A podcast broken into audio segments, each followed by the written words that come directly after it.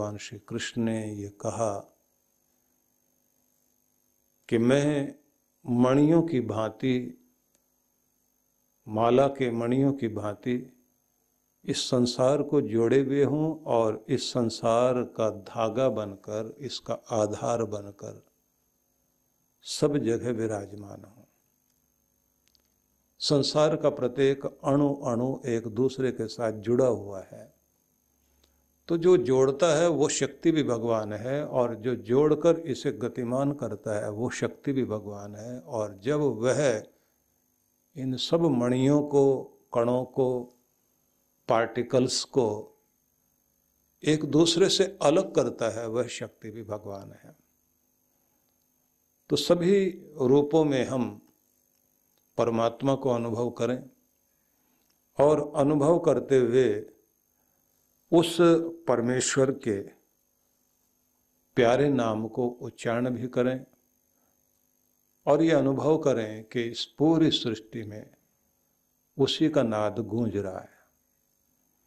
तो इसे भी बहुत अच्छे ढंग से भगवान श्री कृष्ण ने समझाया है कि वह एक नाम क्या है,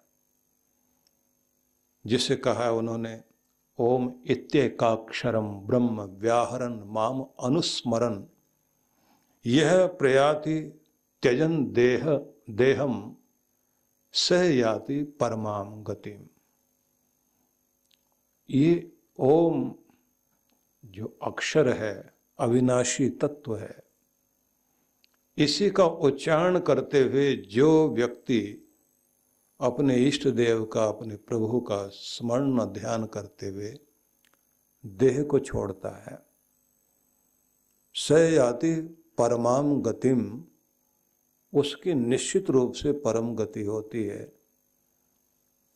अंतिम समय में भी जो सहारा बनता है, वह परमात्मा का नाम सहारा बनता है और उसको जिसे पतंजलि ये कहते हैं, तस्य वाचक प्रणव, उसका वाचक परमात्मा का प्रणव है, ओंकार है।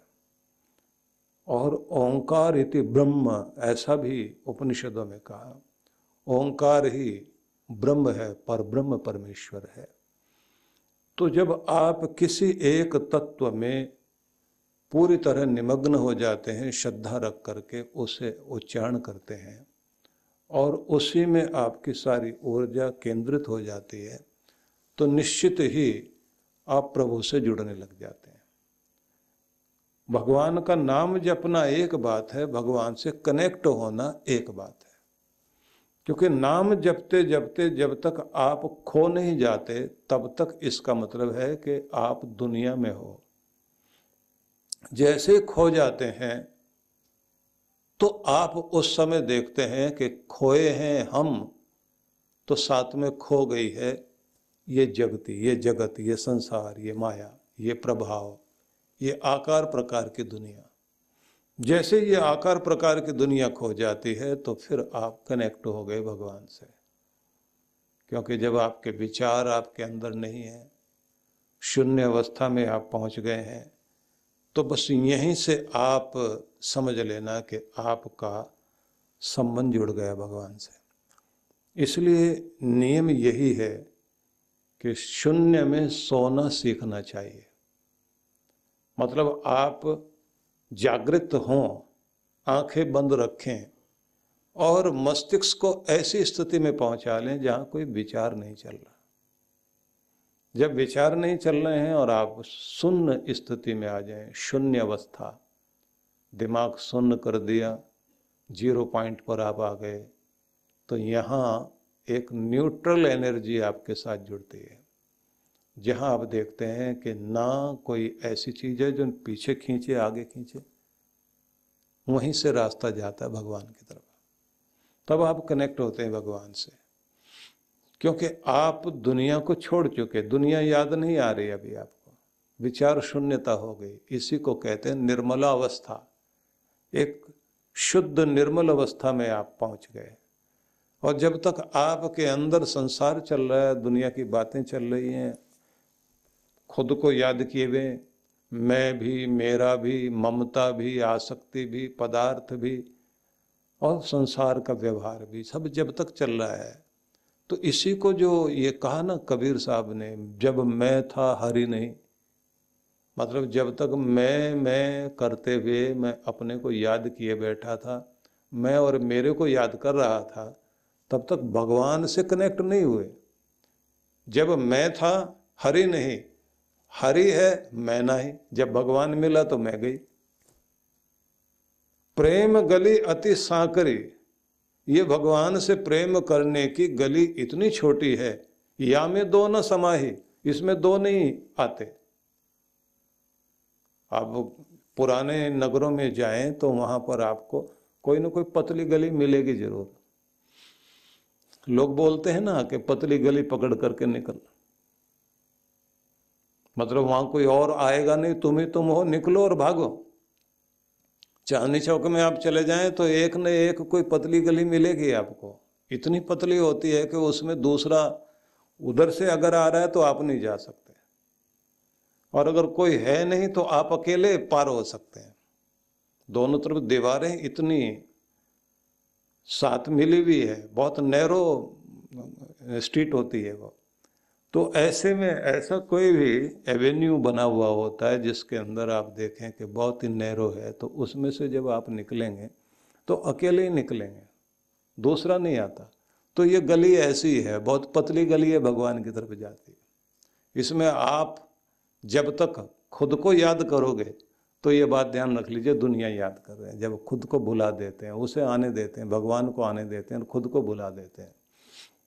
बस यहीं से आप कनेक्ट होते हैं। तो मैं नहीं, मेरा नहीं, जो कुछ है सब तेरा ही तेरा। ये भाव जब आ जाएगा, प्रेम गली अति सांकरी या में दो न समाई, दो नहीं चलेंगे इसमें। इसलिए कनेक्ट होना आता नहीं सबको। ये जो आपसे मैंने कहा था ना, कमाल साहब का वो शब्द बड़ा ही अद्भुत है, जिसमें वो कहते हैं, शब्द कोट में चोट लागत नाही। शब्द का जो कोट कोट मतलब किला। इस कोट में, जिस कोट में आप रह रहे हो, जिस किले में बैठे हुए हो, यहाँ शब्द की चोट नहीं लग रही है। तत्व झंकार ब्रह्मांड माई और पूरे ब्रह्मांड में झंकार हो रही है। पूरे ब्रह्मांड में जिस परमात्मा की झंकार आकाश में अनहद नाद गूंज रहा है, अंतर वीणा जो हमारे अंदर भी गूंज रही है, उसे सुनना नहीं आया। फिर से समझ लीजिए, विचार शून्य करें, मस्तिष्क शांत करें और अनहद नाद सुनने की कोशिश करें। शांत, इतने शांत हो जाएँ कि कोई और आवाज़ नहीं और फिर आपको सुन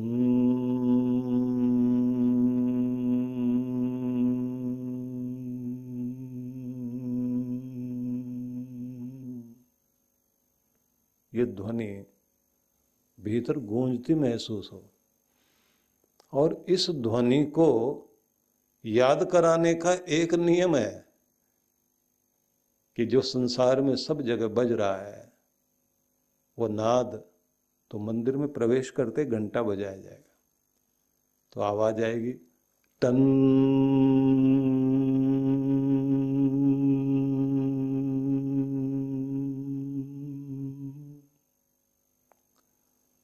तो छह सेकंड का प्रभाव होता है वो जो मस्तिष्क पर असर डालता है। और तिब्बती लोगों ने इसके ऊपर वो घंटा बनाया है, जिसको आप जो है हाथ में ले लें और डंडा मारे नहीं, बल्कि उसके चारों तरफ़ घुमाएँ। कि जिसके चारों तरफ़ ये संसार घूम रहा है, उसकी ध्वनि सुनो। थोड़ी देर के बाद में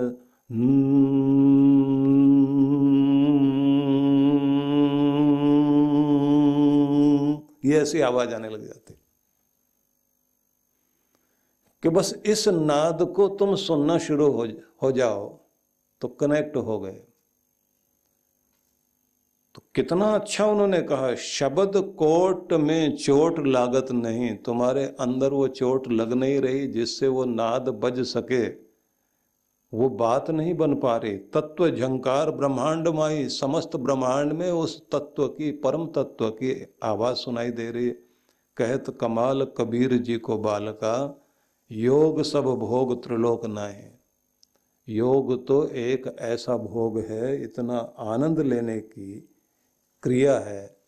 इससे बड़ा तो कोई भोग है ही नहीं। इतना आनंद आपको आना शुरू हो जाएगा जिसकी कल्पना नहीं कर सकते। लेकिन उस बड़ी कमाल की बात ये कही है कि जिस किले में तुम छिपे बैठे हो, उसमें तुम्हारा अहंकार सामने आकर तुम्हें अंदर अंदर छिपाए हुए है और बाहर से आवाज़ें परमात्मा की हो रही हैं और वो तुम्हें सुनाई नहीं दे रही हैं। तो तुमने जो किला बना लिया जिसके पीछे तुम छिप के बैठ गए हो तो कहीं तो तुम्हारी मैं का किला है, कहीं तुम्हारे धन का किला है, कहीं तुम्हारे कुल का किला है, कहीं तुम्हारी जाति बिरादरी का किला हो गया। एक ऐसे किले में अपने आप को बंद करके रखा हुआ है कि चारों तरफ़ से कोई आपको बाहर निकालना भी चाहे, आप निकलते नहीं है। पद का, प्रतिष्ठा का, धन का, वैभव का, नाम का, न जाने कौन कौन सी चीज़ों से अपने आप को छिपा करके बैठे हुए हो। ये मैं हूँ। तो यहाँ आवाज़ नहीं सुनाई दे रही, वो पुकार रहा है। भगवान पुकार रहा है, हम नहीं सुन पा रहे हैं। तो क्या सुन रहे हैं? तो कहते हैं, सुन रहे हैं कुछ और आवाज़ें। लालच की आवाज़ बहुत जल्दी सुनाई देती है। तो कहते हैं ना कि बहरे को भी मतलब की आवाज़ बहुत अच्छे से सुनाई देती है। वो जो कहते हैं ना कि किसी को चोट लग गई और वो गिर गया बेचारा तो थोड़ी थोड़ी उसको जो है बीच बीच में होश आती थी और लोग कह रहे थे, कोई कहता था कि चूना लगाओ इसको, कोई कहता था कि ऐसे होश नहीं आएगा, जूता सुंगाओ तो एक आदमी ने कहा कि गरम गरम हलवा खिलाओ तो उससे फ़र्क पड़ेगा। तो वो लेटा लेटा कहता है इसके सुनो नहीं ये क्या कहता, हलवे वाला। बेहोशी में भी हलवे की आवाज़ सुनाई दे रही है। लेकिन जो जूते की बात कहता, उस समय और बेहोशी आती है। तो सबको अपना अपना हलवा सुनाई दे रहा है। किसी को लालच का, किसी को काम वासना का, किसी को नाम का, ये सब आवाज़ें तो आ रही हैं, लेकिन जिसके कारण ये सब चीज़ें बनती है, उस परमात्मा का नाद गूंज रहा है, उसकी आवाज़ गूंज रही है, वो क्यों नहीं सुनाई देती? कमाल ने ये बात, बहुत कमाल की कही। कि उस दिन तुम्हारी भक्ति शुरू हो जाती है, जिस दिन तुम्हें परमात्मा की पुकार सुनाई देने लग जाए और तुम उसको पुकारो वो तुम्हें पुकारे जब उसका नाद तुम्हें सुनाई देने लग जाए, यहाँ से यात्रा शुरू होती है। और दरिया साहब राजस्थान के एक बहुत बड़े संत हुए जिन्होंने कहा, जात हमारी ब्रह्म है, और कोई तुम्हारी पहचान है ही नहीं। जात हमारी ब्रह्म है और माता पिता है, राम गिरे हमारा सुन्न में अनहद में विश्राम। हमारा जो घर है, वो शून्य में है। जहाँ जाके आदमी बैठ, बैठता है, सोता है, खाता है तो ये ध्यान रख लेना कि आप जहाँ रहना चाहें, किसी भी योगी के लिए, किसी भी भक्त के लिए, सबसे महत्वपूर्ण चीज़ होती है कि वह अपने शून्य में शून्य में विश्राम करने के लिए जाए। मतलब अपने उस घर में बैठे जाकर जब भी दुनियादारी के काम करके लौटें तो थोड़ी देर के लिए आँखें बंद करके इतने शांत हो जाओ कि संसार बाहर खड़ा हो जाए। या फिर आप खुद के साथ बैठो। जब आप खुद के साथ बैठते हैं तो फिर आप खुद से बात करते हैं। खुद से, खुद को समझने की चेष्टा करते हैं। जब खुद के साथ बैठते हैं, फिर दूसरों की चर्चा नहीं। दूसरों से क्या लेना देना? तो आप फिर किसी की बात ना करके स्वयं की योजना, स्वयं की बातचीत, स्वयं का चिंतन करते करते और फिर मैं और मेरा, मैं ये भक्त भगवान का और मेरा कौन? मेरा परमात्मा। तो फिर आप उसके साथ संबंध जोड़े, थोड़ी देर के लिए शांत होकर बैठे। और कमाल की बात यह है कि आप जब बिल्कुल अकेले हो जाते हैं तो साथ देने के लिए परमात्मा आता है पर अकेले तो हो पहले। अकेले होने से मतलब है कि मस्तिष्क में आप बिल्कुल शांत और खाली हो जाए। जिसको भगवान श्री कृष्ण ये कहते हैं कि तुम्हें एकाकी होना और निराशी होना, इच्छा रहित होना और अकेला होना, तभी तुम जुड़ पाओगे। युंजीत सततम आत्मानम रहसी स्थित। अपने आप को जोड़िए परमेश्वर से।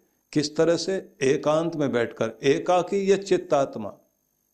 अकेले हो जाओ और स्वयं को जोड़ दो भगवान से। निराशे अपरिग्रह, इच्छाओं से रहित होकर अपरिग्रह और फिर किसी चीज़ को जोड़ने और संग्रह करने की इच्छा भी ना हो। बिल्कुल अकेले होकर के बैठो और निरंतर अभ्यास करो, तब बात बनेगी। गीता में ये बड़े सुंदर ढंग से कहा उन्होंने। तो इसलिए ये समझ लीजिए कि जात हमारी हमारी ब्रह्म है। बस यही पहचान है हमारी। जिसको टैगोर ने ऐसे कहा, उत्सव आमार जाति। बस एक ही हमारी पहचान, हमारी जाति बिरादरी, उत्सव। उत्सव में रहना। महोत्सव चल रहा है ज़िंदगी का। झूम रहे हैं, गा रहे हैं, नाच रहे हैं, आनंदित हो रहे हैं, रसपूर्ण हो रहे हैं कि बस यही है हमारी पहचान। उत्सव आमार गोत्र। ये भी कमाल की बात है कि उत्सव ही हमारा गोत्र है। भारत में विवाह होते हैं ना जैसे तो यहाँ बड़ा गोत्र वोत्र पूछा जाता है।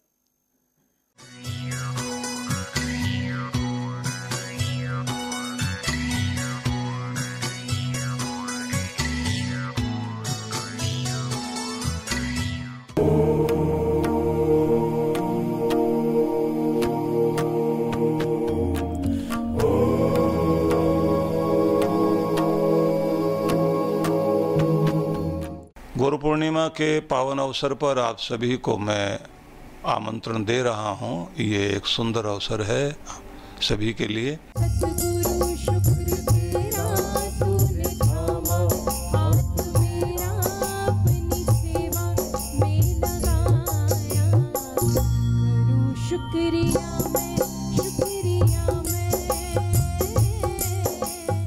कि जब हम अपनी भीतरी शक्ति को जागृत कर सकते हैं अपने विषाद को प्रसाद में बदल सकते हैं, अपने जीवन को इस मृत्यु लोक से शिवलोक की यात्रा में ले जा सकते हैं। अपने भीतर के आनंद को जागृत करने के लिए हमारे पास एक सुंदर अवसर है और इस अवसर का लाभ लेने के लिए सबसे ज़्यादा ज़रूरी है, जहाँ आप गुरु दर्शन करने के लिए आते हैं, उस समय जो है आप अपने आध्यात्मिक लेखा जोखा गुरु के सामने प्रस्तुत करते हैं। उसी के साथ आवश्यक है कि गुरु मंत्र सिद्धि साधना में भाग लें। इसे अमृत मंत्र साधना बोलते हैं। और इसी के साथ में अगर दिव्य शक्तिपात का अवसर भी आपको मिल सके, क्योंकि 9 से 11 तारीख तक का तीन दिन का एक कार्यक्रम गुरु मंत्र सिद्धि साधना का है, जिसे हम अमृत साधना के नाम से जानते हैं। और एक दिन का कार्यक्रम जो है, वो दिव्य शक्तिपात का है। यह हमारे भीतरी चक्रों की शक्तियों को जागृत करने के लिए, तीनों ग्रंथियों की ऊर्जा को ऊपर उठाने के लिए और परब्रह्म परमेश्वर से अपना संबंध जोड़ते हुए, अपना ओरा स्ट्रॉन्ग करते हुए हम उस जगह पहुँचते हैं जहाँ से हमें सुख सौभाग्य प्राप्ति के लिए एक कृपा प्राप्त होती है। तो इसके लिए मैं चाहूँगा कि सभी लोग बहुत प्रेम से इसमें आए, इसका लाभ लें और कोशिश करें कि अब कोई भी माया का प्रभाव मतलब जिसमें बहाने होते हैं, जिसमें रुकावट होती है, जिसमें कोई बाधा होती है, उस सबको पार करके पहुँचना है। क्योंकि हमारा दुर्भाग्य ही हमारे लिए बाधा बनता है। हम शुभ के लिए देरी करने लग जाते हैं अशुभ को उसी समय तैयार हो जाते हैं पूरा करने के लिए। तो आप सबको आमंत्रण है, आइए और लाभ लीजिए।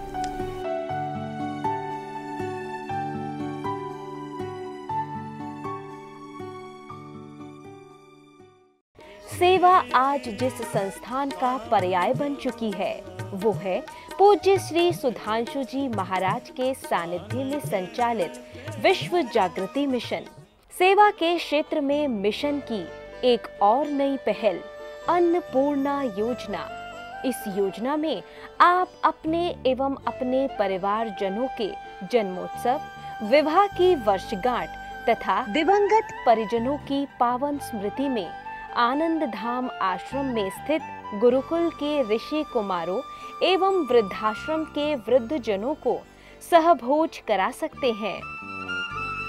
इस अवसर पर प्रातः गुरुकुल के ऋषि कुमारों द्वारा वैदिक मंत्रोच्चारण के साथ आपके एवं आपके परिवार की मंगल कामनाओं के निमित्त यज्ञ का आयोजन किया जाता है। यजमान की सुख समृद्धि और दीर्घ आयु के लिए प्रार्थना भी की जाती है। दोपहर को सहभोज का आयोजन होता है। आप सपरिवार आनंद धाम पधारे यज्ञ में भाग ले और अपने हाथों से भोजन कराकर पुण्य लाभ एवं आत्म संतुष्टि के भाव से जीवन को आनंदमय करें। इस योजना से जुड़ने के लिए एवं अधिक जानकारी के लिए संपर्क करें। नौ पाँच आठ दो नौ पाँच चार दो शून्य शून्य नौ पाँच छः शून्य सात नौ दो सात नौ दो। सहयोग राशि भेजने के लिए हमारा अकाउंट डिटेल है।